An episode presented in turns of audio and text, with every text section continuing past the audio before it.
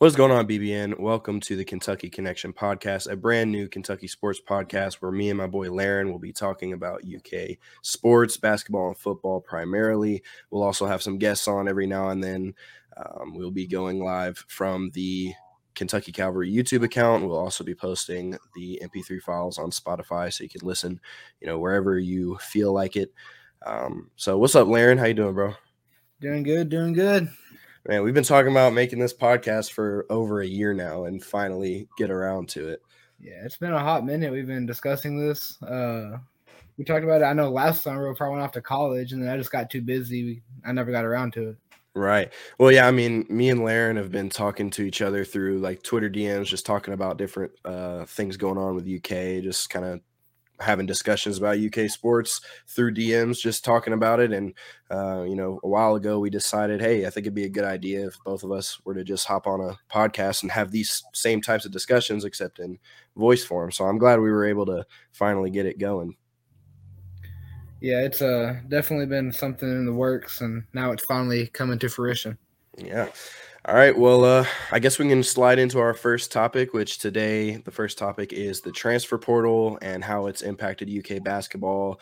Kind of talking about you know the guys we've been looking at, some of the guys we've missed out on. There's been a lot of guys who have made their decision to go somewhere else. Um, uh, some guys that we've been heavily interested in, like Baylor Scheierman uh, out of South Dakota State, and different guys like that. So, how do you feel about the transfer portal so far? I think this is the first year where we've really been like looking at all a whole bunch of different guys. I mean, we dabbled in it last season, but it seems like this season we've been a lot more invested in it. I feel like dabble is like a loose term because I know last year we took like what four CJ Frederick, Sahvir Wheeler. That's true. Tshiebwe and who's the other one? Kellan Grady. Yeah, Kellan that's Grady, true. Yeah. We did bring in a bunch last year. And then this year we only have one so far, which is Antonio Reeves, which I feel like he'll be a instant bucket getter for us. Uh, I mean, there's there was a lot that we, a lot of prospects that we uh, rush out to, but it never seemed like anything really came up from that. It was just reaching out, seeing like, hey, are you interested? Right. It seems to me like Coach Cal has, is very strict on the type of player that he wants. I remember when Baylor Scheierman from South Dakota State hit the transfer portal, and I looked at his stats and watched some of his film. I was just in my head, just begging Coach Cal, please bring this guy to UK. And then, you know, some things come out about how Baylor was expecting a certain amount of NIL compensation and he wanted to be the number one option. Um, so we kind of just stopped talking to him. He ended up committing to Creighton. But um, I feel like Coach Cal is just very picky when it comes to these guys in the portal. You know, he probably told Antonio Reeves, like, hey, I know you're a bucket, but you're not going to be an instant starter. You know, you're going to have to work your way through this. And he wants guys who are, are willing to do stuff like that. Yeah. Um, I was, I watched Baylor's highlights a little bit um, before I went to the gym one day. I really wanted him, but at the same time, Cal's never been one to bend rules, and with this whole NIL thing, everything's still up in the air. Uh, so I mean, after Baylor committed to Creighton, didn't the NCAA come out and try to fix a bunch of that? Yeah, yeah. After he committed to Creighton, it seemed like I mean, I don't know if they had any correlation to each other, but after he committed to Creighton, uh, the NCAA came out and said they're tightening their NIL rules and they're going to start like uh, punishing schools for promising money before those guys come. You know, basically, you can't use a specific number of NIL money to convince a player to come. You can't tell a player, "Hey, we'll give you at least a million dollars to come play for us." That that's that's against the rules now. Yeah, I know. Um, the one that really started it was the Isaiah Wong situation with Miami. I know that one is what really had it going. And then right. wasn't there another one that involved the Kansas State player? Nigel Pack. I actually didn't look into that. I haven't really heard much about that one. I know that he uh he also ended up at Miami, didn't he? I, I think so, and I think those two alone, because uh, the boosters were promising money before they even committed, or before yeah. before Wong hit the portal or was going to, and then before Pack committed. Well, I, I, just remember being like, what when I saw the announcement from Isaiah Wong about like, if y'all don't up my NIL compensation, I'm leaving. Like, that was the first time we've seen somebody just straight up threaten his school with, uh, like, hey, I'm going to leave if you don't pay me more money. So that was crazy. And I think that's an initial sign that this NIL stuff is just a little too out of control right now. We definitely need to, you know, get a little tighter on the rule set with it. Yeah. And didn't, uh, after all that, and then the Baylor Scheierman situation, didn't TJ Beisner, is that how you pronounce it on Twitter? Didn't he mm-hmm. go live with his tweets? Yeah, and is he? I, I I'm not entirely sure, but isn't he on the staff now? Like, did I, I don't know if I saw that Cal like hired him or something, or somebody hired him at the university to kind of um, c- control this NIL stuff for for yeah. UK. I think he is on staff. As far as position wise, I don't know, but I'm pretty sure he is on staff. Yeah, I mean, his tweets mentioned something about you know, like Coach Cal just straight up will not promise these guys anything NIL related. And I remember a bunch of you know, there's a bunch of Kentucky guys kind of mad at Coach Cal, like or a bunch of Kentucky fans kind of mad at Coach Cal, saying stuff like, you know, oh, why are you not taking advantage of NIL like the rest of these schools are? But then very shortly after um, Beisner's tweets came out, the NCAA released an official statement saying that they're they're very um, they're going to start tightening up the rules and stuff. So it seems like Coach Cal knew all along that you know if he does anything too out of the ordinary, that he's going to get in trouble, just like some of these other schools will. Yeah, I have it pulled up right now on my phone. TJ Beisner basically said that we will not offer anyone money through NIL. Um, but he did say that if deals come with players that commit, like after they commit, by all means go for it. Right. We will not promise before they commit. And I feel like most recruits should know that if you come to UK, you're gonna make a lot of NIL money. Like I don't feel like that's something we have to promise these kids because I mean Oscar, now that he's fully cleared with the NIL stuff, he's gonna make a ton of money. Ty Ty made six figures last year and was driving around in a Porsche.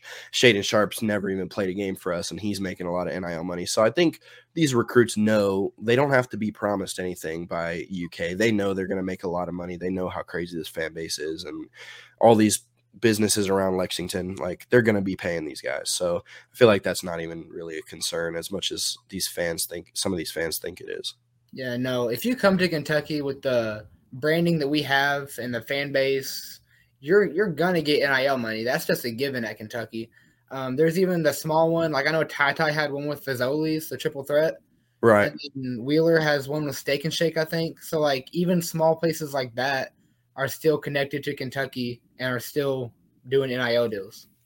Right. So when it comes to these transfers and stuff, so, you know, some of these guys are looking for they're looking to be promised, you know, because Isaiah Wong at Miami, he's a decent college player. He probably doesn't have much of an NBA future, at least not a high level NBA future. So I could see why a guy like him would want to take as much advantage of NIL as possible. But again, you know, these guys are hiring these NIL agents and you know people to handle their NIL deals and stuff. And I'm guaranteeing like these agents are telling these players, hey, you can make way more money than you are. You need to go out and and like I'm sure his agent told him to threaten the university and stuff, and it backfired. You know, he pulled his name out of the portal. You know, he I think he pulled his name out of the portal, but he like backtracked on that. He was like, no, I'm actually not demanding any more money because I think stuff like that can get these kids in trouble. All right, moving on to our next topic today, uh, the current Kentucky basketball roster. Let's uh, we're giving going to give our thoughts on how we feel about it. You know, the start, who we think our starting five is going to be, how we feel about the current depth. You know, if we don't land another recruit or another transfer, and we don't get any news about like Shaedon Sharpe coming back or anything, are we currently comfortable with how the roster looks? You know, do you feel comfortable with how the roster is uh, right now if we don't add anything like if nothing changes do you think that we're we're in good shape i personally do think we're in good shape um you lose washington but you still have wheeler who was i think he led the sec in assists uh, cj frederick you get him back from injury he's a knockdown sharpshooter like what 47 48% in his career mm-hmm. right uh then Daimion Daimion or Colin Daimion Collins is returning um, I think if he puts on enough weight, you know, he'll be a force around the rim, rebounding. Obviously, he's a freakish athlete. Um, and then Lance Ware, Oscar Tshiebwe. Yeah, Jacob Toppin's expected to come back. So I mean, right now I like this roster. Didn't even right. mention Antonio Reeves. Yeah, and and not to mention the the recruits we have coming in as well. You know, like two top fifteen players. Uh, Adou Thiero is more of a project piece, but yeah, I agree. You know, I feel good about our current roster. You know, losing Keion to the transfer portal, in my opinion, doesn't hurt us too much. I think that actually needed to happen so that we could fully get what we need to get out of Jacob Toppin and Daimion Collins at the power forward position. I think Toppin's the day one starter at power forward, but Daimion Collins is so talented that if he develops the way he should develop, I think there's no way you can keep him off the court. Just like you said, he's a freak athlete. He's got great instincts when it comes to sh- uh, blocking shots, um, and he's shown his ability to stretch the floor as well. Like um, in the in the Big Blue Madness game last year, you know, before the season started, he hit like a couple threes. I think you know we know that he can shoot. If you look at his high school highlights, he hit threes at a decent rate. He hit mid range jump shots at a decent rate. So I think you know he's going to be able to stretch the floor more than people think and then you know catching lobs and all that. It really just comes down to his physicality. Can he handle the physicality of the SEC? Last year he couldn't. He was too skinny. He was too weak. He got bullied sometimes. Um, but we hired a new strength coach, I believe. Um, yeah, the Purdue associate. Right. So, uh, you know, getting a new strength coach in there, maybe he's going to get in there and and completely transform Daimion uh, because that's really the only thing holding him back at this point is a little bit of inexperience and then just if he can get the physicality down pat and he can be able to handle, you know, being bodied in the paint, you know, he's got the tools to be insanely good. Yeah, they have him on like a 5,000 calorie diet, I think, which if you're eating that much a day, you I hope you put on weight. Yeah, man. Yeah, I, and just looking at the rest of that roster, not even just talking about Daimion. You know, we've like if I could predict my starting five right now, we've got Sahvir Wheeler at point, who not only did he lead the SEC in assists, he led all of Power Five in assists. He was number one in all of Power Five basketball in assists. So all these people who are like, ah, oh, Sahvir Wheeler, he's he holds us back. He's not a good player just because he had some shooting issues and some turnover issues. Like, yeah, but um, he's a good point guard. He's a he's an amazing full court point guard when it comes to transition. He kind of struggles in the half court because he's not a, a consistent shooter, but statistically, towards the end of SEC play last season, he was I think he shot like 38 or 35 percent from three in SEC play, which is really solid numbers. Um, so if he can get if, if he can turn that into consistency, he's a good defender. He's electric. He's the best passer in the country. So him at point, he'll be a senior next year. That's big. Um, and then I predict Cason Wallace to be the starting two right off the bat. Like no matter who's back, unless Shaedon Sharpe comes back, um, Cason is the two without a doubt. Like he's probably, I said this in a TikTok the other day. I think he's the highest caliber player we've gotten in a while. Like Ty Ty was good, and like last year, you know, we got BJ Boston, who was a top five recruit. He, we obviously he didn't work out like intended, but I think I don't know if we've gotten a player of Cason Wallace's caliber in a while, like in terms of just how good he is. Uh, he's um the thing about him is that he's like versatile. He can do it all from running the one. He can play off ball at the two. Um, his defense is amazing. If you watch the um, was it the Jordan Brand or the Allison? Yeah, the Jordan Brand Classic, I think. Yeah, if you watch those two, I mean, he had that one uh, double pump underneath the block dunk. Mm-hmm. So yep. I mean, he's he's a freak athlete in himself. So I mean, I would I would put Wallace at the two too in in terms of high school defensive guards, I don't know if I've seen a def, a guard as advanced as him defensively in a really long time. Like he's got great instincts on ball. He's very he has a high defensive IQ. Um, he doesn't get stopped by screens very often because, like, if you just look at him in terms of his body, he's just built. Like, I don't remember the last time we had a guard come in who was that physically ready. Like, he is he's huge like for a guard like he's in great shape he's shredded um, very strong and that's the type of thing that's going to help him when it comes to finishing at the rim offensively like we already know he's there defensively we already know he's a good rebounder we already know he's athletic the question mark is more so on offense can he shoot consistently um, we know he's got a great floater and we know he can finish at the rim so i'm just i really the only thing is can he shoot the three which from what i've watched i don't think is too much of a concern no, um, I honestly think since uh, beginning of his senior year to now, his three balls improved from watching highlights. So yeah. I don't have no problem him. I don't have any fears in him not being able to shoot the three. It's right. just can he adjust quickly to become a starting two guard in the SEC from day one? And I think the perfect uh, comparison for him as a player is uh, Jrue Holiday. I saw somebody make a Jrue Holiday comp for Cason Wallace, and the light just went off my head. I'm like, that's exactly who he is. He's an elite on ball defender. He's very strong, solid, very built guard. Could play the one or the two. You know, Holiday started off his career in the NBA as a, at playing the point, and then he slowly transitioned into being more of a, a combo guard, and I think that's what Cason is. Um, you know, Holiday's not an amazing three point shooter, but he can knock it down. He's got a decent enough offensive game, good playmaker. Like I think that's just a perfect comparison. Cason Wallace to Jrue Holiday.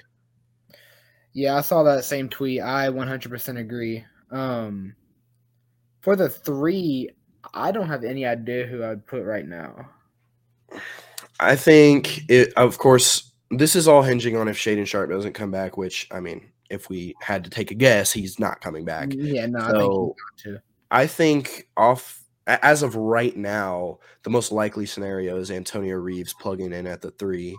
Um, but I could see Chris Livingston potentially starting, you know, if they like his upside more. But if you have a Xavier Wheeler, Cason Wallace, Chris Livingston starting like top three, I just don't know if the sh- there's enough shooting there. So I think Reeves kind of has to be the starter in that instance, at least for now, because Livingston can shoot, but he's not going to be a consistently great three point shooter coming in as a freshman. So I think we need one of those guys just so we have a shooter on the floor. Um, because again, I mean, Cason Wallace is a question mark with his shooting. We don't know if Xavier is going to take any strides when it comes to his shooting. So I feel like Reeves is going to have to plug in as the starting three so that we can have his shooting. He shot 40% from three at Illinois State. I mean, if you think about it, Reeves set didn't he set a commitment date or it was like he was close. There was rumblings he was close, and then he released a top five on Friday, and then Saturday morning he committed after Sharpe was ruled eligible for the draft. Yeah, I mean, I, I remember he there was people who like people reports that he was already committed silently and he was just waiting and that he was going to make an announcement and then instead of making an announcement he released the top five and everybody's like oh my gosh we're not getting antonio reeves. And then yeah and then the news came out that Sharpe was eligible and then the next day you know uh, reeves committed. So i do think that that pretty much that right there tells us what's going to happen with Shaedon Sharpe. Yeah, so you got uh, Wheeler, we think Wallace, we think Reeves. I Mhm. think the four and the five are self-explanatory. Top and Tshiebwe. right yeah I- Um, at least for the beginning of the year there's no no debating who the top who the four and the five are going to be Yeah, I think if Toppin, so he has his name in the draft right now, which he's just testing the waters. Calipari's already said he thinks he's coming back. Um, if Toppin can knock down threes consistently, like he hit, he hit like two or three last year. I think one against Kansas, one against LSU in the corner at the buzzer at half. But if he can knock it down consistently, I think he has solidified us the starting four for the year.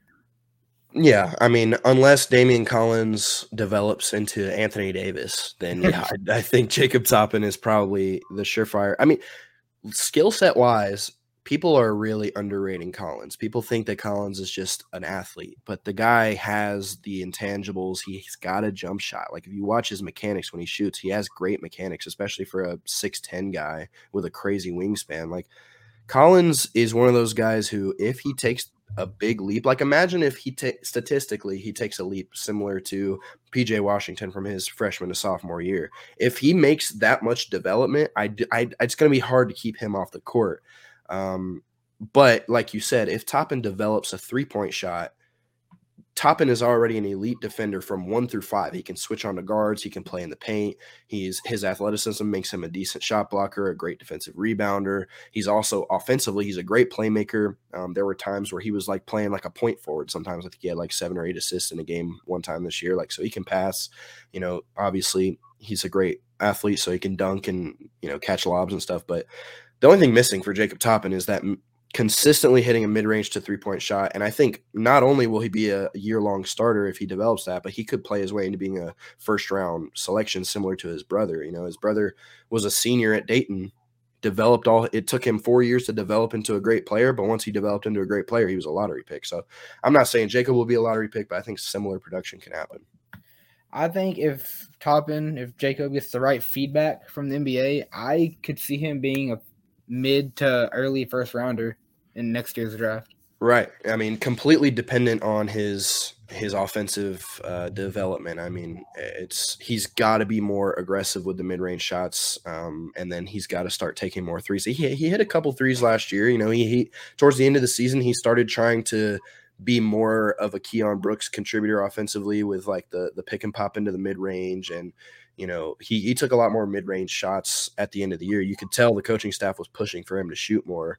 So um, yeah, I mean, if, if Toppin develops that jump shot, you know, he's got all the other. He's got the playmaking, he's got the defense, he's got the rebounding, the athleticism. It's really just dependent on that jump shot. 100% I agree on that.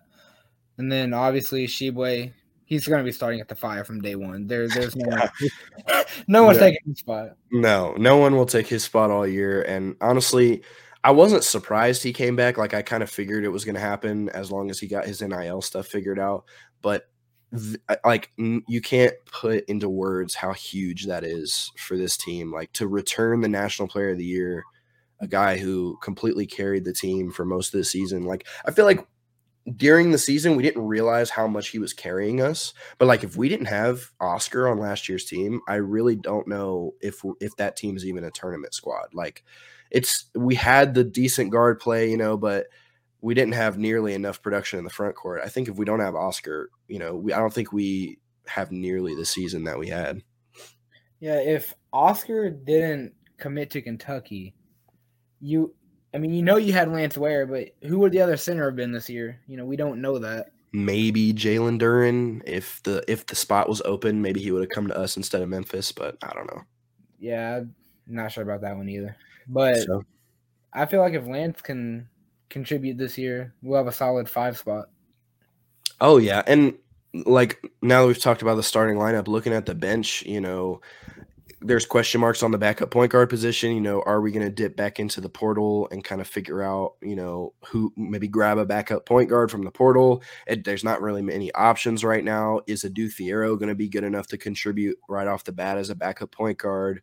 You know, obviously we know CJ Frederick, as long as he can stay healthy, knock on wood that he can stay healthy. Cause like I want to see him so bad. I think he can slide into that Davion Mintz role. He's a great three and D wing piece as long as he can stay healthy. Um, and then you know Chris Livingston would be coming off the bench most likely. Having a top 15 five star recruit, potential first round pick coming off the bench is massive. Um, and then Collins at the four, backup four, and then of course Lance. And you know Lance will be a, a junior, right, next year? Uh, yeah, because his first year was the Terrence uh, BJ year. Okay, so yeah, he'll be a junior next year, and you know he's probably not going to see the floor much because of Oscar, but he's a guy who like people act i see a lot of kentucky fans act like lance is just garbage and that he never did anything but the guy barely played this year because of lance and then when he did play he had some nice blocks he sets hard screens he's a good hustle player he he gets in the heads of the that's my favorite thing about him he's the biggest trash talker on the team. Dude averages one point and one board and he's the best trash talker on the team like yeah he's like he the just, biggest dog on the team yeah, he just he gets into he gets into the opponent's head. Uh, we saw multiple instances where guys were trying to fight him, dude. Like he just knows how to get. He's like he's like our Patrick Beverley, you know, our guy who can just come in and just piss people off. Like that's that's what I love the most about Lance. I love it. He's got a dog mentality, and he was a five star recruit. You know, the guy has the intangibles. He's got the size. He's a broad shouldered, big guy with good rim protection. Um, so I'm excited to see, you know, how Lance develops. Yeah, if you look at his um, freshman year to sophomore year, the way his body changed, and the fact that he's coming back for a junior year, I think he is the definition of trusting the process. Right. Yeah. I mean, you just look at Nick Richards. Nick Richards is a perfect example. And I mean, Lance isn't going to have the opportunity this year that Nick Richards had as a junior, but Nick Richards was a guy that dude could have he could have pulled an EJ Montgomery and gone pro after his sophomore year, even though he knew he wasn't going to get drafted. But instead, he he did what nobody else has really done. He he pulled the Willie Cauley Stein route, where he said, "I'm gonna I'm gonna stay," and then that paid off for him as a junior. He was an All American. So um, I don't know if Lance has that in him. I'm not sure if senior Lance Ware is an All American, but trusting the process has worked for a lot of guys in the past at UK. So I think that uh, you know I think him being there, developing under this coaching staff, playing against Oscar Tshiebwe every day is going to make you know it's going to give you the physicality. It's going to make you a lot better, uh, especially on the defensive end. So, um, yeah, I mean, I'm I'm excited to see how how many strides Lance Ware takes with his development. And just to um, talk about CJ Frederick one more time before we get to the next topic, if I remember correctly, I think I saw a tweet where he went 78 for 164 in two seasons at Iowa. And that's 47.5%. So 48, 47%. You get that coming back this year and possibly off the bench. Yeah, I mean, that type of guy coming off your bench, he was a starter for Iowa. And Real quick, I will say I think some Kentucky fans' expectations are a little high for CJ because as a starter at Iowa in two seasons, he only I think he averaged like seven, eight points per game as a starter. So he is a great shooter, but he's not a guy who's going to be searching his for his shot. You know, I feel like Davion Davion Mintz was more aggressive with searching for his shot. You know, guys like that. I don't think he's going to be a dude who comes out and shoots ten plus shots every game. He's going to be a guy who gets to his spots, and if he's open, he'll knock down the shot. But I think people expect him to replace Kellan Grady's production or even replace Davion Mintz's scoring production, and I just don't think that's quite what he is. He is a really good on the defensive end. People don't talk about that. He's a good on ball defender. He's a solid rebounder. He's what is he, six five, six six. Like he's got the size, but he is just a catch and shoot knockdown shooter. Sometimes he can step in and hit the hit the floater, but um, I think we need to pump the brakes on our expectations for him just a little bit. Yeah, let him let him he's had a year off. Let him get acclimated to playing again. Let him get used to it and then I think we can make a fair judgment then. Right overall, I like the uh, the roster. I think from top to bottom, it's really solid. But uh, you know, the, the, the crazy thing is, there's still room to grow. There's still room to improve. There's still potential guys to be added. You know, maybe they shock the world, and Shaedon Sharpe doesn't like his draft grade, and he's like, you know what, I'm gonna come back and be the number one pick. And then at that point, that takes us from yeah, we're surefire top five to national championship or bust. If if Shaedon Sharpe's on that team next year, it's national championship or bust. And that segues into our next topic, talking about Shaedon Sharpe. So um, just what's your thoughts on everything that's gone down with Shaedon? You know, all this. This is probably the weirdest situation I've ever seen at UK. Like, obviously, the Enes Kanter situation where he just wasn't eligible because he made money professionally in, in Turkey or wherever he was. That made a little bit of sense because it's like, okay, he played professionally. He can't play. That's just one of the rules. Obviously, he still should have played. But this is easily one of the weirdest situations I've I've ever seen at UK.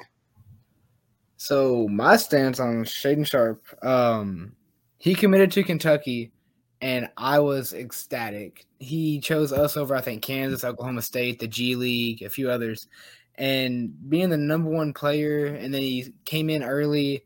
I mean, he had time to get used to our system, and I listen to Aaron Torres a lot, and he stays up to date on everything. I had heard that when our guards went down, so TyTy with the ankle injury, and then Wheeler, you know, he had problems staying healthy this year. I heard that Shaedon family and Shaedon wanted him to play, even Cal, but it was his mentor that didn't want him to play. Yeah, and that's, I mean, that's the thing that's kind of it's kind of become a meme on UK Twitter, just like, wow, all my homies hate Dwayne Washington. Like, yep. um, the whole that whole situation, and that's easily the most frustrating part of the whole thing. It's like I would have been fine with you know him playing half the year and then going pro. Like if that's what he felt like he needed to do, fine. But the fact that his his handler went against his wishes, went against his family's wishes, and said, "No, your best move is to just sit out, do nothing, and go pro. All the while, he's telling Coach Cal and he's telling the staff, we'll be back next year, 100% we'll be back next year, while he's secretly talking to these NBA teams and, you know, t- talking to the NBA saying he'll definitely be in the draft. That's it's, it's, infuriating that we were just lied to straight to our face. And people want to blame Coach Cal and people want to blame Shaedon. And it's just he's he's a kid who's being handled by somebody. It's not Shaedon's fault. And then Coach Cal, he he did what he could. He tried to get the kid to play, and his handler convinced him convinced Shaedon not to. So this whole situation is just completely out of control. It's out of anybody's control. Uh, we blame Dwayne Washington for this. Um, it's not Shaedon's fault. It's not Coach Cal's fault. And yeah, I mean, number one recruit, man. I just wish, I wish he didn't. I, when's the last time we landed number one recruit? Was it Skal? Was Skal the last number one recruit we landed? Was Skal number one? I, he was in some places. I think. Um, I don't know who else was in that cl- class, but wasn't was. that the class of Ben Simmons as well? Yeah, I think so. Yeah, but I mean, Simmons was. I think there was like two sites that had Skal number one and two sites that had Ben number one, but Skal was number one somewhere. So I don't know. I just can't remember the last like number one overall recruit we got who was ranked number one anywhere. Uh, yeah, I, I think based on who you look at, I think it was Skal was our last number one recruit. Yeah, so it's like finally, you know, okay, finally we're we're back. You know, we're we landed a number one recruit. I think we already had Cason and Chris committed at the time before Shaedon committed if I'm I not think so. mistaken. Yep. So it's like we had two top 10 players, then we added the number one player, and it's like, okay, we're back. Like finally, one of Coach Cal's classic elite recruiting classes, you know, plus the transfer portal, we're chilling. And then this whole like it's just so demoralizing that we could have had a surefire top five pick um play and and we wouldn't have lost to St. Peter's if Shaedon Sharpe was playing, I tell you that much. Oh, 100%. That game, Oscar had us in his duffel bag. Mm-hmm. It, it was, uh, I think Oscar had 30 and 18 with like three or four blocks that game. Yeah, Oscar did everything he could, man. And you know, if we had Shaedon, we wouldn't have had to force Ty Ty to play through injury. If we had Shaedon, we wouldn't, you know, because I think the report came out that Kellan Grady was playing on two foots of plantar fasciitis at the end of the season. And I've had plantar fasciitis before. You literally can't walk. Like they, um, they, they, there's no way he was playing completely untreated. They had to inject some painkillers in his foot or something because there's no way he was running around out there with double plantar fasciitis. In the So- same in the same report, he was saying that the next morning after games, he was crawling to the bathroom. Yeah, he literally and and I believe him because like I said, I've had it before and it's it's I had it in one foot, so I was able to hop around. But if I tried to put pressure on it, dude, it's like that you're just not walking normally, much less running on on a foot with plantar fasciitis. So, you know, we would have been able to rest Kellan a little bit more.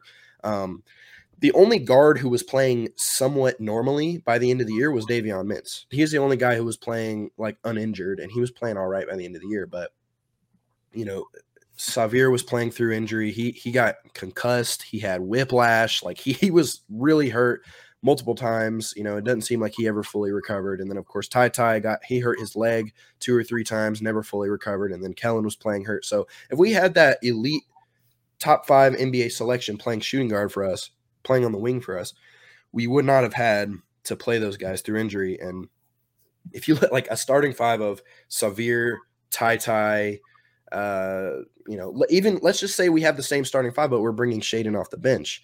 Even that alone, there's no way we lose to St. Peter's. Like, and with the National Player of the Year, two lottery picks, one of the best shooters in the country in Kellan Grady, one of the best passers in the in the uh, country in Sahvir Wheeler. That roster is is making a deep run, if not winning at all, because we beat Kansas by 20 or however much it was, 19 with that team. So imagine if you add a top five NBA draft pick. Uh, We beat Kansas by 20 at Allen Fieldhouse, and then we beat UNC by like 30. 30. Yeah.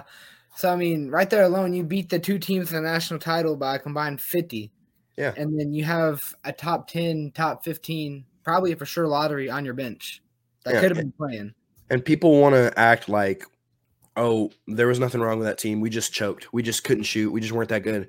No, we were. We had our top three guards were all playing banged up. Like it's it, and we that none of that would have even happened. We would have been able to sit Ty Ty for longer if we had Shaedon. Shaedon could have slid into that starting spot while Ty Ty sits out until the tournament. He didn't. He wouldn't have had to play towards the end of the season. You know, he could have just chilled and and fully healed. And same with Kellan. If Kellan's got plantar fasciitis, let the guy sit out for a week or two and put Shaedon in there. You know, you've still got Mintz and Shaedon, and and it's just this season season would have gone so much different. I'm gonna blame all our problems on Dwayne Washington. So us losing to St. Peter's, that's Dwayne Washington's fault. Shaedon never playing for Kentucky, that's Dwayne Washington's fault. And it's like I like the kid. He seems like a good kid. He's a absolute baller. It's gonna be hard for me to look at him as a Kentucky player in the NBA. We claim all these guys. I love watching Kentucky players in the NBA. That's kind of the only reason I watch the NBA is to keep up with Kentucky players. But I don't think I'm going to be able to look at Shaedon Sharpe if he never plays a game for us. I don't think I'm going to be able to look at him and be like, yeah, that's a UK alum. That I, you know, we can claim him as if he becomes a star, he's not going to be put on any graphics of like, look at all these NBA stars we have. Like, it's just frustrating how the whole situation went down. I mean, I feel like for Kentucky's recruiting efforts, they'll try to slide Shaedon in there, but at the same time, I, yeah, I'm with you. I don't know if you can claim him because he was down to play, and then Dwayne Washington.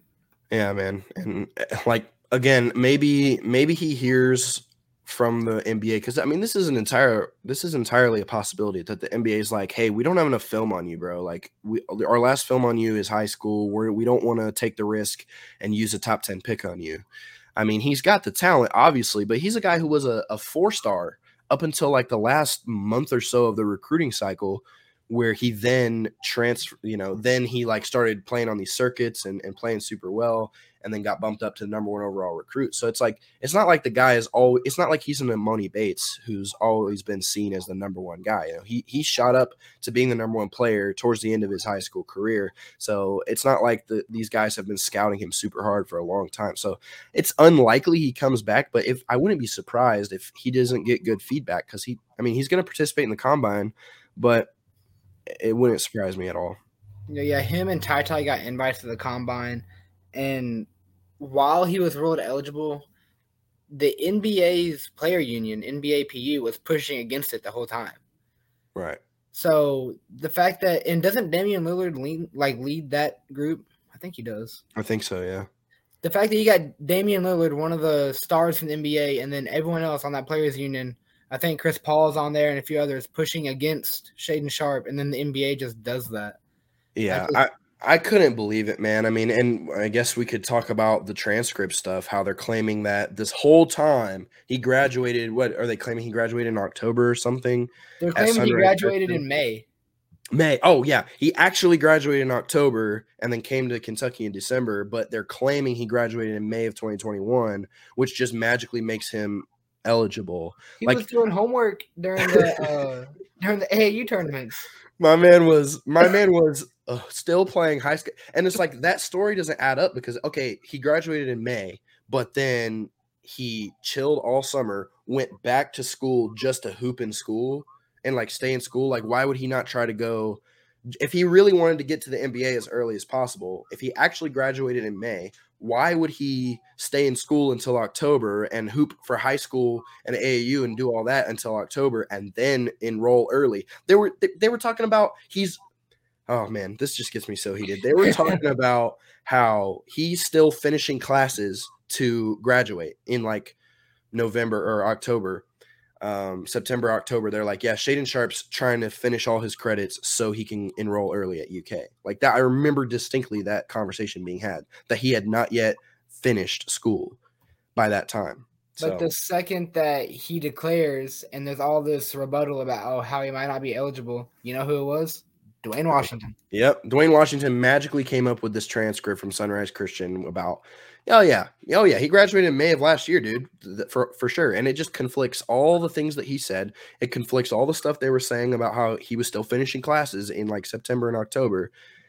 And it, it's just, I don't know. It's so fishy the whole situation, and the the fact that the NBA is just allowing it to happen is just very infuriating. I wish they would have just have his license for to be an agent. I was yeah, that was the next thing I was going to say. He failed the agent test. So like, how do you let the how do you even believe a word this guy says if he's been if he was lying to Kentucky the whole time, and then he comes up with this magical tr- fishy transcript that completely, you know, rebukes everything he said in the past, and he fails the agency test, and you're still like, oh yeah, we believe him, he's eligible. Like it just makes no sense, dude. No, I think that was another big thing. The uh, players' union was pushing against the Sharpe situation because of Dwayne. Like that was one of their key points. Yeah, so, yeah, yeah, man. It's just again, I, will welcome the kid back if he doesn't like it, or if, or for some reason they just say never mind, you're not eligible, or if he doesn't like his feedback, please come back, dude. Like I will not be mad at you. It's not even his fault anyway. So you're m- very much welcome back, Shaedon. It's just, you know, I feel like kids like this need to, and I, I mean, Coach Cal alluded to it too about how I think Coach Cal threw shots at Dwayne Washington. I don't, I don't remember the exact context, but it was something like, "Yeah, I'll talk to Shaedon and his parents and no one else about it," or something like that. Yeah, that's that was the exact quote. He said, "I'm currently, or I have been talking to Shaedon and his parents," and then I think he left it at that. He didn't mention Dwayne at all. Yeah, so it's like somebody needs to tell these kids that hey, these I mean, it's obvious Dwayne Washington sees Shaedon as a potential future NBA superstar. And so he's this is the first time he's even tried to be an agent or anything. It's because this is the best player he's ever had connections with. So it's like he has connections with this guy. Shaedon trusts him enough to make him his handler. So he's like, oh, dude, I'm going to get so rich off this kid. It's like, he, it's so obvious. He's just trying to make money off of him. And I just wish Shaedon's parents or somebody would have, Coach Cal, somebody would have been like, hey, dude, this guy is not good for you. He's leeching off you. You need to break away from him. You can figure this out without a guy like that in your corner. Yeah. The whole Dwayne Washington situation just I remember um back when I was still in school, I got out of uh, chemistry one day and it was like 12 o'clock and all these reports started to come out about Dwayne. And I'm just like, yeah, that's the sole reason Shaedon won't play at Kentucky. Yeah. So, yep. Yeah, man. And, and, it's just it leaves a bad taste in your mouth about the whole situation and how what could have been. You know, if Shade again, if Shaedon's on next year's team, it's championship or bust. That roster alone, you got the potential number one pick, national player of the year. You're returning the leader, leading Power Five assist guy. You got a 47% three point shooter coming off the bench. You got two other top 15 recruits, including Cason Wallace, who's a top five recruit. you are returning a senior Jacob Toppin, junior Lance Ware you know, that roster, if you add Shaedon Sharpe and number one overall pick in next year's draft, that team immediately becomes arguably the best team we've ever had roster wise at UK. 100%. But at the same time, would you, which this is a little off topic, kind of not, you have Shaedon, who's never played in college, or you have Antonio Reeves, who averaged like what, 24 last year, something like that? Yeah. I mean, yeah. Well, obviously, you know, I still think even if Shaedon comes back, I think Antonio Reeves will be here. You know, he's he's there's a place for him for sure. He's definitely good enough. But yeah, I mean that's the question. I think I um I saw a poll on Twitter that was like it was when we were considering Baylor Scheierman. And some people were like, or the, the poll said, would you rather have Baylor Scheierman and Antonio Reeves or Shaedon Sharpe comes back? And like most of the votes were for Scheierman and Reeves because even though those guys played lower level basketball, you definitely want a guy who is you you want guys who are proven, but at the same time, if you could have a guy who's good enough to be the number one pick, you know, he's gonna be playing like an NBA player while the rest of these guys are college players. Who knows if Baylor Scheierman or Antonio Reeves will ever make it in the NBA? So it's like if you could have a guy who's good enough to play in the NBA right now on your team, you're you're gonna take that hundred times. Yeah, at that point though, you'd have the number one, maybe the number one pick in Sharpe and the National Player of the Year on the same team. So right, it would be ridiculous. Yeah, it, it off balances and which one you'd prefer. I think either situation would. I mean, best case scenario is we keep Reeves and Sharpe comes back, but either situation is fine. I still do think for me to feel great, for me to feel perfect about next year's roster, there needs to be a proven backup point guard who can shoot. He doesn't have to be able to do the other stuff great. You know, if he if we have a backup point guard who can come in and shoot the ball, because as of right now, the only guards we have that we know can shoot are CJ Frederick, who who knows if he's going to be able to stay healthy, and Antonio Reeves, who knows how he's going to adjust to this increase in competition. So we still don't really have any guards back there who I'm 100% confident in as a as a high level three point shooter. Like Kellan Grady people are frustrated with Kellan Grady at the end of the year, but he was incredible for the majority of the season. Outside of him being a little passive sometimes and not taking shots when he needed to, he did everything he was supposed to do. That's the type of player I want to have, and I'm I'm not sure we have a guy like that on next year's roster right now. Yeah, you get one more good backup point guard that can shoot, and I I feel like this team is not national title or bust, but they're making a run in the tournament, in my opinion. Yeah, for sure. And and this one more thing I kind of want to talk about before we move on to the last topic is I've heard reports, and I'm sure you have as well, about how Adou Thiero's doctors don't think he'll stop growing until he hits six eight. He's six five right now. He's a six five combo guard. And I think that that might be part of the reason why Coach Cal took the guy because yeah, he's got connections to his dad and stuff, but I just don't think Coach Cal would have offered this dude if he wasn't legit. If he wasn't built for this, I don't think he would be here. So, looking at a guy who's currently a combo guard, he's currently technically a point guard in high school. He grows three more inches to six eight. Like the amount of potential that Adou Thiero could have if he grows to six eight is ridiculous. Yeah, I remember um, when he set his commitment date after visiting Kentucky. In my head, I'm like, oh, automatic Kentucky lock.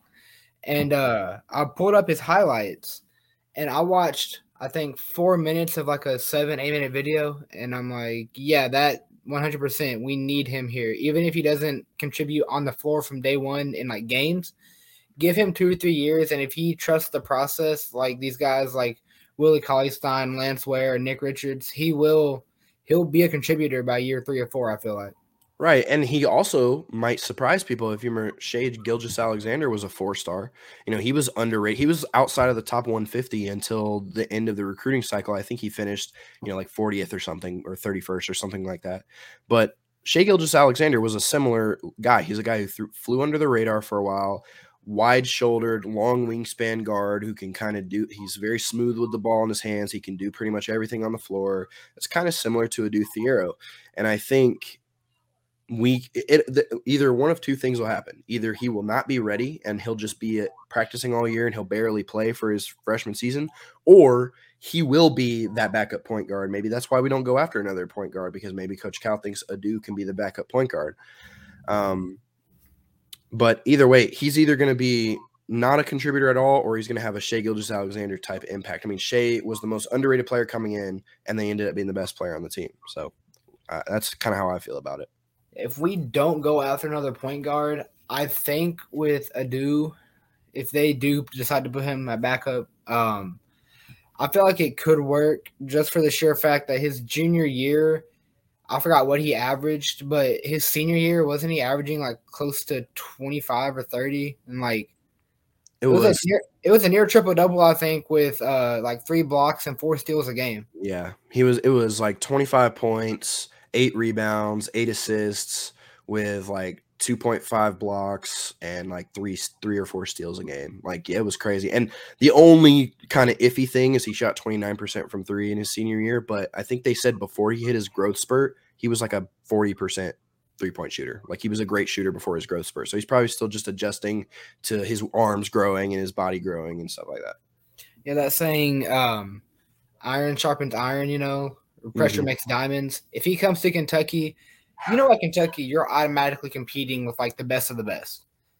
So with him playing against uh, Wheeler, Wallace, Livingston, if he's at six eight, he'll be going up against Livingston a little too. So if you have him going up against him three, even others on the team, he 100% can only get better. Yeah, I mean, eh, going up and like even when you're being guarded by guys like, um, you know, Sahvir Wheeler's a great on-ball defender. You know, he might be small, but he's a great on-ball defender. Uh, on, dude, playing just playing against Cason Wallace in at all, like getting guarded by Cason Wallace in practice every day, you there's no way you don't become better. If I'm getting clamped by Cason Wallace in practice, you got to find a way to get past a guy like Cason Wallace, who is one of the best, going to be one of the best guard defenders we've ever seen. Like I saw some Ashton Hagans comparisons. I think he's a better defender than Ashton Hagans by by kind of a long shot. Like I think Hagans was good at his positioning, at stealing the ball and stuff like that, but he wasn't like a guy who was just going to straight up clamp you and force you to pick up the ball and pass the ball and stuff. Like that's who Cason Wallace is. He will stop you. So um, you know he's he's built physically and athletically and he's got the defensive instincts. Like it's going to be so hard to get past him. So if Adou Thiero just practicing against Cason every day is going to make him a lot better. You know when he's practicing getting past Cason Wallace like you get past Cason Wallace and then Daimion Collins is waiting for you in the paint to block your shot. So he's going to be practicing against really good defensive players who are going to make him a lot better and I think he he definitely is a guy who will be a contributor someday just because like like you said you watched his highlights. I watched his highlights too. He's very smooth. He can get to the rim with his length and his athleticism. He's not he's not that fast. He really isn't like a super speedy guy but he his length it just allows him to get from point a to point b really easily. He's got a good handle. So yeah, I, am I'm, I'm I'm excited for Adou Thiero. He's he's under the radar. People are gonna act like this is not a meaningful signing at all, but I do think he will be really solid eventually. Oh yeah, no, he'll he'll definitely be a contributor, but I think year three at least if he stays that long. But uh, year two, year one, he could shock some people. So we just gotta let time tell its story. And then to to like kind of figure or finalize this topic, um, thinking a little bit more about that backup point guard position. Um, Cason can slide over to the one if he has to. And I've seen people say Antonio Reeves is a guy who could run the point if we asked him to. He's got, I mean, if, I don't know if you've seen Antonio Reeves highlights. I'm sure you have. The dude is a bucket, obviously, but he's got yeah. a crazy handle. Like he's got a crazy step back. He's got he's like long arms and he does those like wide swing crossovers and stuff. Like he's got a good handle. He only averaged like two assists for Illinois State, but that's because he was doing all the scoring for them. So I think he can play the backup point. Cason can slide over to the one. Uh, maybe even CJ Frederick could run the one a little bit similar to Davion. And then we do have Adou Thiero who might be able to run the one. And Jacob Toppin is a great playmaker. So if we need a point forward, we've got Jacob Toppin. So even if we don't land another point guard, I think the position is still stable enough to where I'm not too concerned. Yeah, just that having that extra stability, I guess, with that backup point guard would mean a whole lot. But I feel like we could make it work without it. So it just got to see what the staff does with what um, scholarships they have left. I just don't know. Like looking at the portal now, looking at who. I mean, because the, the portal deadline's over, right? Um, I think it was over the other day. Yeah, I think May first you had to be in the portal to be eligible for this season. Right. But um, I think all the port all the people that are portaling, as they call it now, have to be at a new school by June first. I Okay. think. So I mean, if you just look at who's in the portal right now, there's really no like Kentucky caliber point guards in that in the portal right now, in my opinion. So I just don't think. I mean, if I had to make a guess right now, I would say we don't add another point guard unless there's just some weird circumstance that comes out of nowhere, or unless we take a commitment from another school, maybe they decommit and come here. Like I just don't really see a situation where we get a high level backup point guard at this point. Yeah, I think the roster is pretty much done. I've thought that for a while now, but you you never know. Wasn't Kellan Grady came out of the blue last year, so Right. just gotta let time. Yep, just let time take hold. And again, I'm I'm comfortable with our roster right now. I wouldn't be mad at a couple more additions or in one more addition, but I still think with the roster we have, we're, we're chilling. So, Yeah. um, the final topic today is a little more lighthearted. I just want to hear what your top five favorite UK basketball players are. Um, you know, mine. You know, I I, I really started watching basketball like I, I I was always a Kentucky fan growing up, but I like I didn't really get into it super hard. I didn't start loving it until um, like the John Wall year. So Cal, uh, the Cal era has pretty much been my era. That's been the era that I've like most all my favorite players are from the Cal era. So um, I just want to hear your your f- top five first, and then I'll give mine. So for me, I guess my like the time I've been watching Kentucky would be the Cal era too. Are we putting these five in order, or are we just listing them? And, you know, if it's too, if you can't really decide between who you like more, then you can just list your just list your five. I'll probably just list my five. So my one of my favorite players to watch so far since I've been watching Kentucky basketball, De'Aaron Fox. So I got Fox in there. Oscar, just him on the court, and then like just everything he does, like praising Jesus and Twitter and helping out in the community. I have Oscar in there. Davis because of how dominant he was. Um, the other two are kind of, I guess, up in the air. I really love watching Malik Monk. So this is personal, top five favorite. My personal Monk. And then probably just how electric Wall was and he rejuvenized the Kentucky basketball fan base. I gotta put Wall in there. Okay, okay. Yeah, I mean mine is relatively similar. Of course, Anthony Davis is in there. Just I mean, he's the only one to lead us to a championship in the last decade. Um, you know, he was so fun to watch. He caught every lob, he blocked every shot. Um, and he really was just the soul. I mean, it- you look at, I mean, even just looking at him now versus who he was in college, you could tell he just enjoyed basketball more in college. Like he just, he was yelling, he was talking trash, he was having fun out there. So AD is definitely in the list, if not number one, just because of you know he brought us a championship and he's definitely the best, probably the best player in school history. Um, and then Tyler Ulis is up there.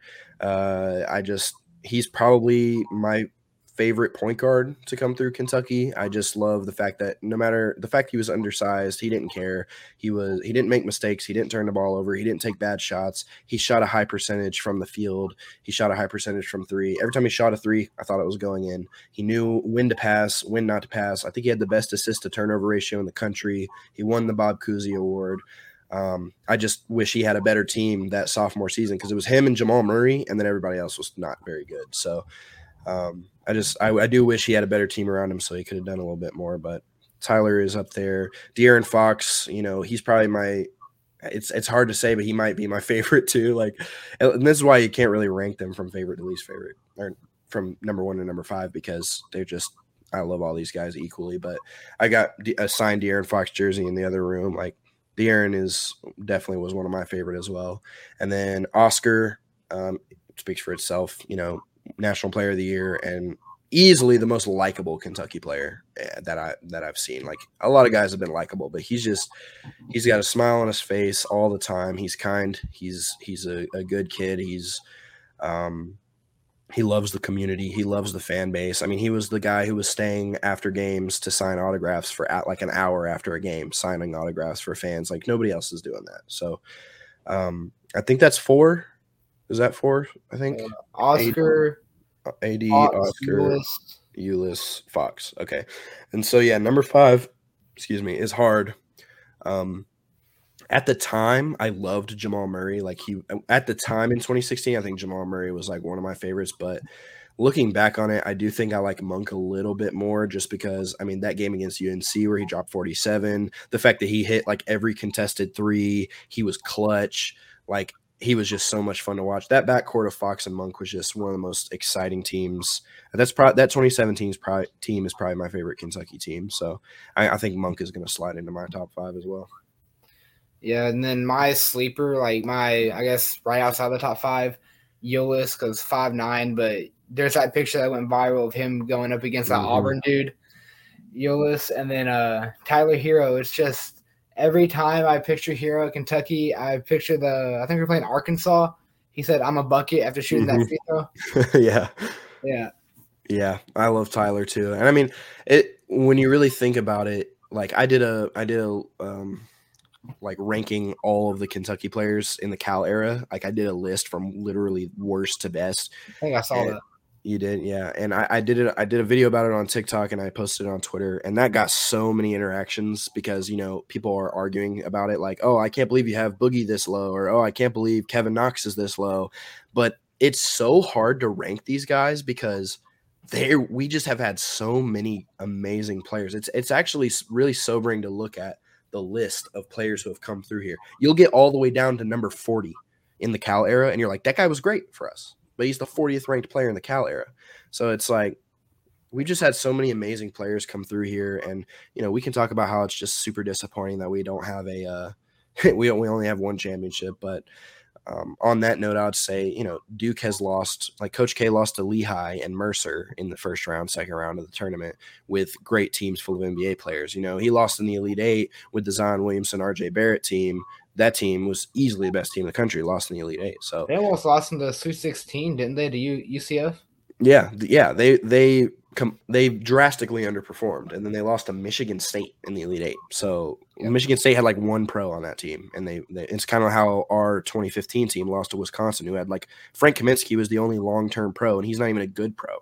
So you know, college basketball it's just so hard to win championships. I wish I wish our fans would just chill out. I mean, over the over the course of 100 years, 100 plus years, we have eight championships, but that's the second most championships in the country. Like behind. UCLA. Yeah, and UCLA won like what was it, eight, ten in a row. So I think it was ten in a row. So it's like we're still like it's hard to win championships. Eight championships in hundred plus years, and we're still the most like one of, if not the most storied um, college basketball program. So you know, next year is going to be interesting. I'm excited to see how next year goes. I'm excited to see you know what we can do um, with with this roster, and I think Cal Cal is either super close to just giving up. Like I don't know if he's just tired of this, or he's like going to come out with a vengeance next year, and we're going to just wreck everybody. So I'm excited to see how next year goes. Yeah, I don't I don't think Cal is getting to like the Jay Wright, Roy Williams, or Coach K level, but I do have a sense that he's getting a little fatigued of college basketball. Yeah, you can kind of just tell. I mean, especially like the nine and sixteen year obviously took a lot out of them, and then of course the tragic passing of Terrence Clarke that obviously took a lot out of him and, and all of us. And then of course you know this season, um, I, I have a I have the book right here of this. It was like a yearbook for this year, and it says right here: rethink, retool, revenge. And this is a quote by Cal that says, "Enjoy your time now. Next year's aren't going to come soon enough." So he basically promised, hey, we're going to wreck everybody next year. And we had a good season. We had a really good uh, regular season, and we're looking great. We're one of the favorites for the national championships, national championship. And then we suffer one of the worst losses in tournament history to a 15 seed. Nobody's, I literally never heard of St. Peter's in my life.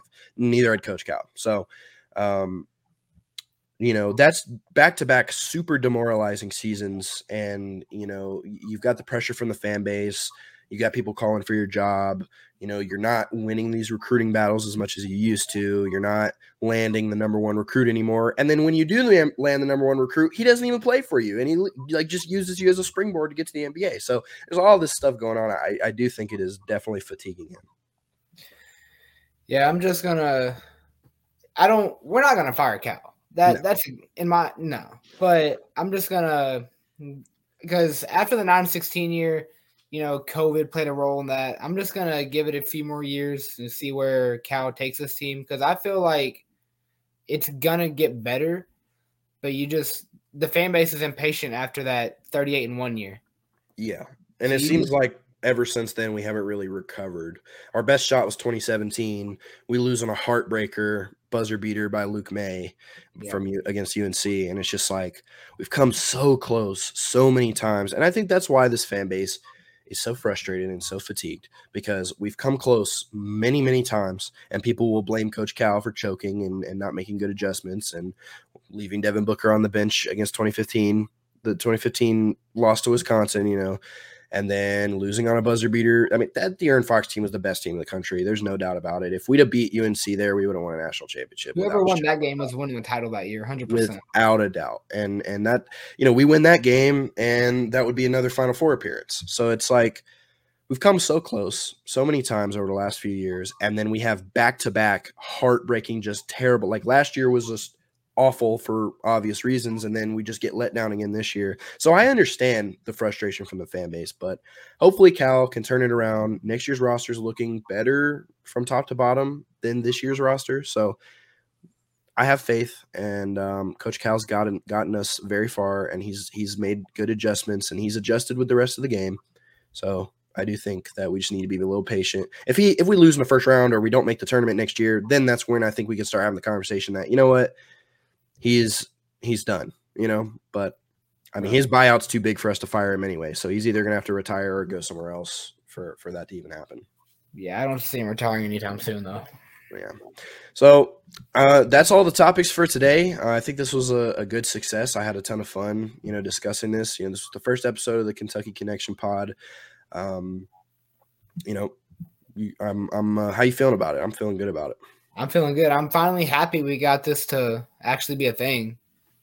Yeah, man. Like I said at the beginning, you know, we've been discussing this forever, and I, you know, it's mostly my fault because I, I kind of had the, um, you know, I'm, I knew what I had to do. I just kept putting it off, and I kept forgetting about it, and, um, you know, I've always wanted to have a podcast. I've always wanted to have a discussion, and I'm, I'm glad, you know, I wouldn't have done it by myself. So I'm glad I'm doing it with you because I, I, wouldn't be doing this by myself. So I'm glad you agreed to to do it. I think that uh, you know once we get this more figured out, it'll be a little smoother, a little more seamless. But I had a blast with it, and um, you know I'll I'll put it out on all these different platforms, and hopefully people like it. Uh, hopefully, I mean they should. I felt yeah, they should. They should. And like I said, uh, guys, it'll be on YouTube, the visual version. You know, with all this all this visual stuff it'll be on youtube but i'll also try to post on spotify and and um, apple music and or apple Podcasts, whatever else i can post on i'll find a way to get it on all platforms so. Um, but yeah all right we'll uh we'll catch you guys in the next one. Um i, I don't know how often we're gonna do this. It might be weekly it might be bi-weekly it just depends on how fast news starts coming out because um, it's going to, you know, obviously, you know, we have to have things to talk about. So we'll just see how things go. But uh, you guys have a good rest of your day. Hope you enjoyed the pod, and we'll see you in the next one. Go Cats. Go Cats.